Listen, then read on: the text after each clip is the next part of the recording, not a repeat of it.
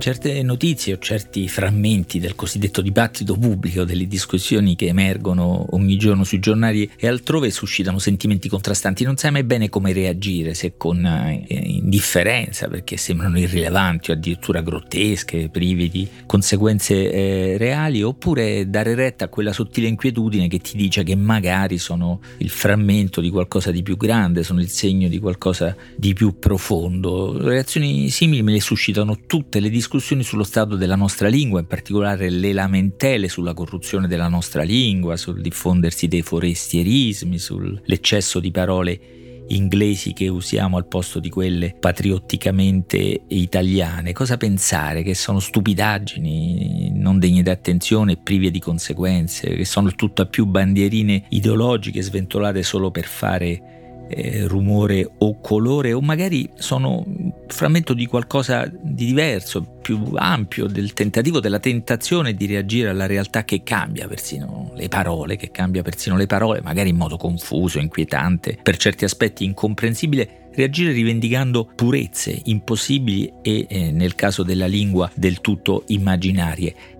La particolarità di questo dibattito è che è già successo, nella nostra storia c'è stata già una battaglia per cambiare le parole, una battaglia che era seria o almeno autorevole, magari più ridicola che feroce, sicuramente grottesca, almeno quanto minacciosa, forse solo fastidiosa, però allusiva di altre ostilità, ma c'è stato insomma un tempo che si è tentato di cambiare le parole proprio nel senso, nella direzione che oggi viene evocata.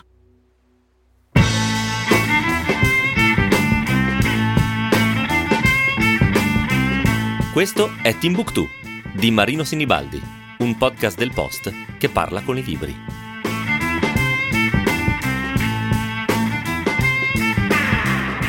Almeno per esorcizzare le minacce o più precisamente e sicuramente per divertirsi un po' con gli elementi grotteschi di questa storia, è utile un libro scritto da Valeria della Valle e Riccardo Gualdo, che fanno parte dell'Accademia della Crusca, e l'Accademia della Crusca ha edito questo libro insieme al quotidiano La Repubblica, quindi un libro che si trova nelle edicole, intitolato Le parole del fascismo, che racconta come la dittatura ha cambiato l'italiano, o meglio, per correggere il sottotitolo, ha provato a farlo, ha sognato di eh, farlo. Il cambiamento più, più vistoso, quello spettacolare delle parole, arriva col tempo naturalmente provoca il tentativo appunto di cancellare o sostituire quelle straniere con altre italiane, non solo le parole che indicavano delle cose, degli oggetti, ma anche le città e persino i cognomi, qual- i nomi e i cognomi, e questo era qualcosa forse di più drammatico, eh, se vogliamo. In, al tempo erano molto più numerosi forse i francesismi degli inglesismi, tutti comunque venivano definiti barbarismi, barbarismi, barbari come è noto non sono quelli che non sanno parlare, sono quelli che parlano una lingua che non siamo capaci di comprendere e forse solo per questo ci può apparire persino inferiore. E proprio questo nome, Commissione per l'espulsione dei barbarismi dalla lingua italiana, fu il primo nome della commissione del gruppo di scrittori, studiosi e altri membri scelti per cercare di trovare un modo di uscire da questa invasione di parole straniere, È un tentativo metà avventuroso, metà appunto grottesco per trovare la sostituzione italiana di termini diventati già popolari ma di origine eh, straniere. L'esito fu un elenco di 1500 parole di cui appunto si proponeva con qualche infondata speranza la, la possibilità di sostituzione, un progetto insieme prepotente e impotente eh, come vedremo, ma prima di vedere appunto come eh, tentarono di cambiare, tradurre, riportare in italiano parole come bar, hotel, uovo alla coque, dribbling o sport, bisogna ricordare che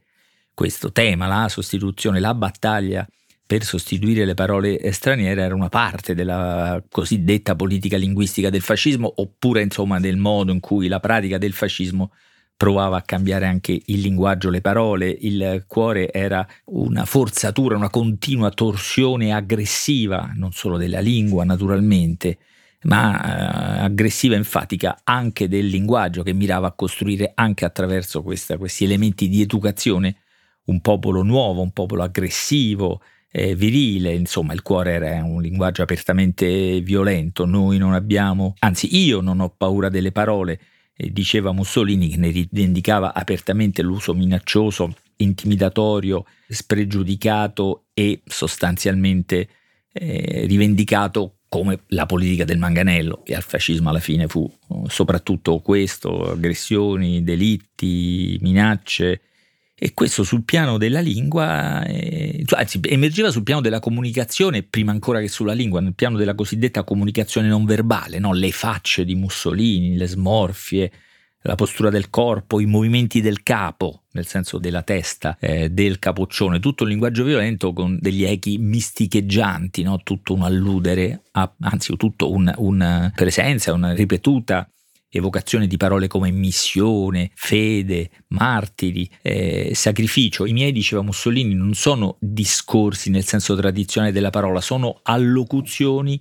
sono prese di contatto tra la mia e la vostra anima, tra i miei cuori e i vostri eh, cuori. Qui servirebbe qualche pagina, anzi molte pagine di M di Antonio Scurati per eh, provare a capire come funzionava questa connessione emotiva tra il duce e gli italiani. Sul piano della lingua questo produceva tutta un'enfasi di domande retoriche.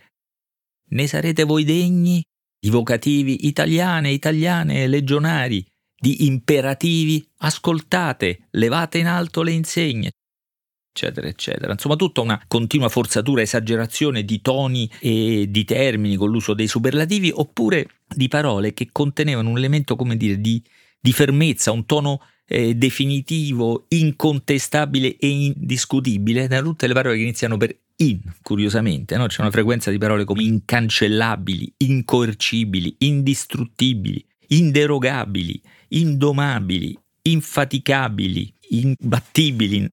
naturalmente inflessibili. Ecco, tutto un uso di parole enfatiche, esagerate, però attenzione, qui qualche traccia è rimasta no? nella nostra comunicazione pubblica, nell'esaltazione di certe titolazioni, per esempio. Però da qui deriva anche l'ostilità, derivava al tempo, l'ostilità verso l'elemento così debole o femmineo del linguaggio che si concentrò in una,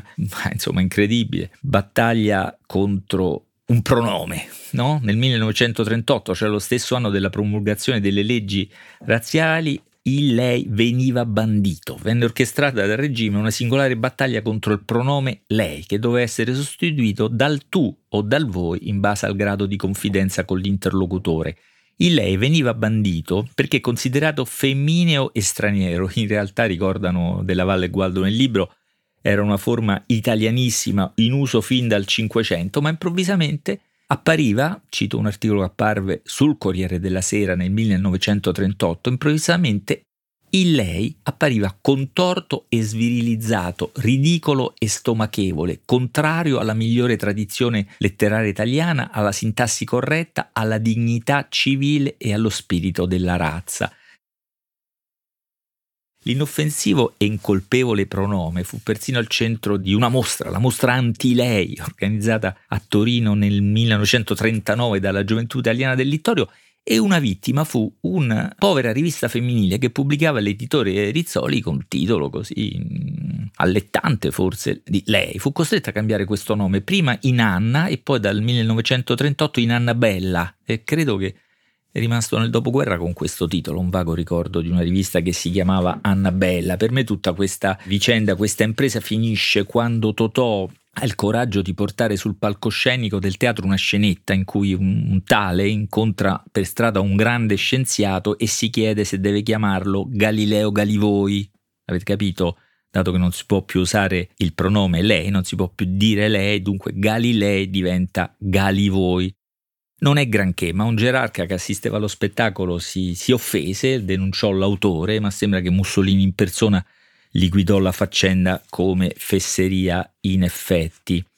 Eh, la battaglia contro le parole straniere beh, aveva però una dimensione diversa, anche una, una profondità o un'ambizione eh, diversa. Cominciò con una battaglia contro le insegne straniere, le insegne diciamo con parole straniere che venivano multate, tassate molto esosamente. Siccome il numero di parole che cominciavano a essere giudicate straniere erano numerose, questa minaccia aveva forse un suo peso e poi si, si, si rivolgeva anche a commercianti ebrei, c'era naturalmente anche questa immediata sfumatura, ben più di una sfumatura antisemita anche in questa battaglia. La battaglia aveva delle radici, insomma, mm, antiche, nel, almeno nel fascismo. Già nel 1923 Marinetti, l'inventore del futurismo, eh, chiedeva l'italianizzazione obbligata, anzi obbligatoria e immediata, sempre questi aggettivi eh, che sono come, come bastonate, La, l'italianizzazione obbligatoria e immediata, di cosa si occupava lui? Eh, della, delle, della dicitura della lista delle vivande. Eh, questo lo ossessionava Marinetti che fece anche una battaglia contro la pasta asciutta, anch'essa diciamo fortunatamente sventata ai suoi tempi. Comunque menù diventava lista, che è una parola abbastanza generica, però se uno la cita seduto al ristorante si capisce bene cosa allude. D'Annunzio trovò la sostituzione di sandwich e inventò la parola tramezzino, che non è male in effetti.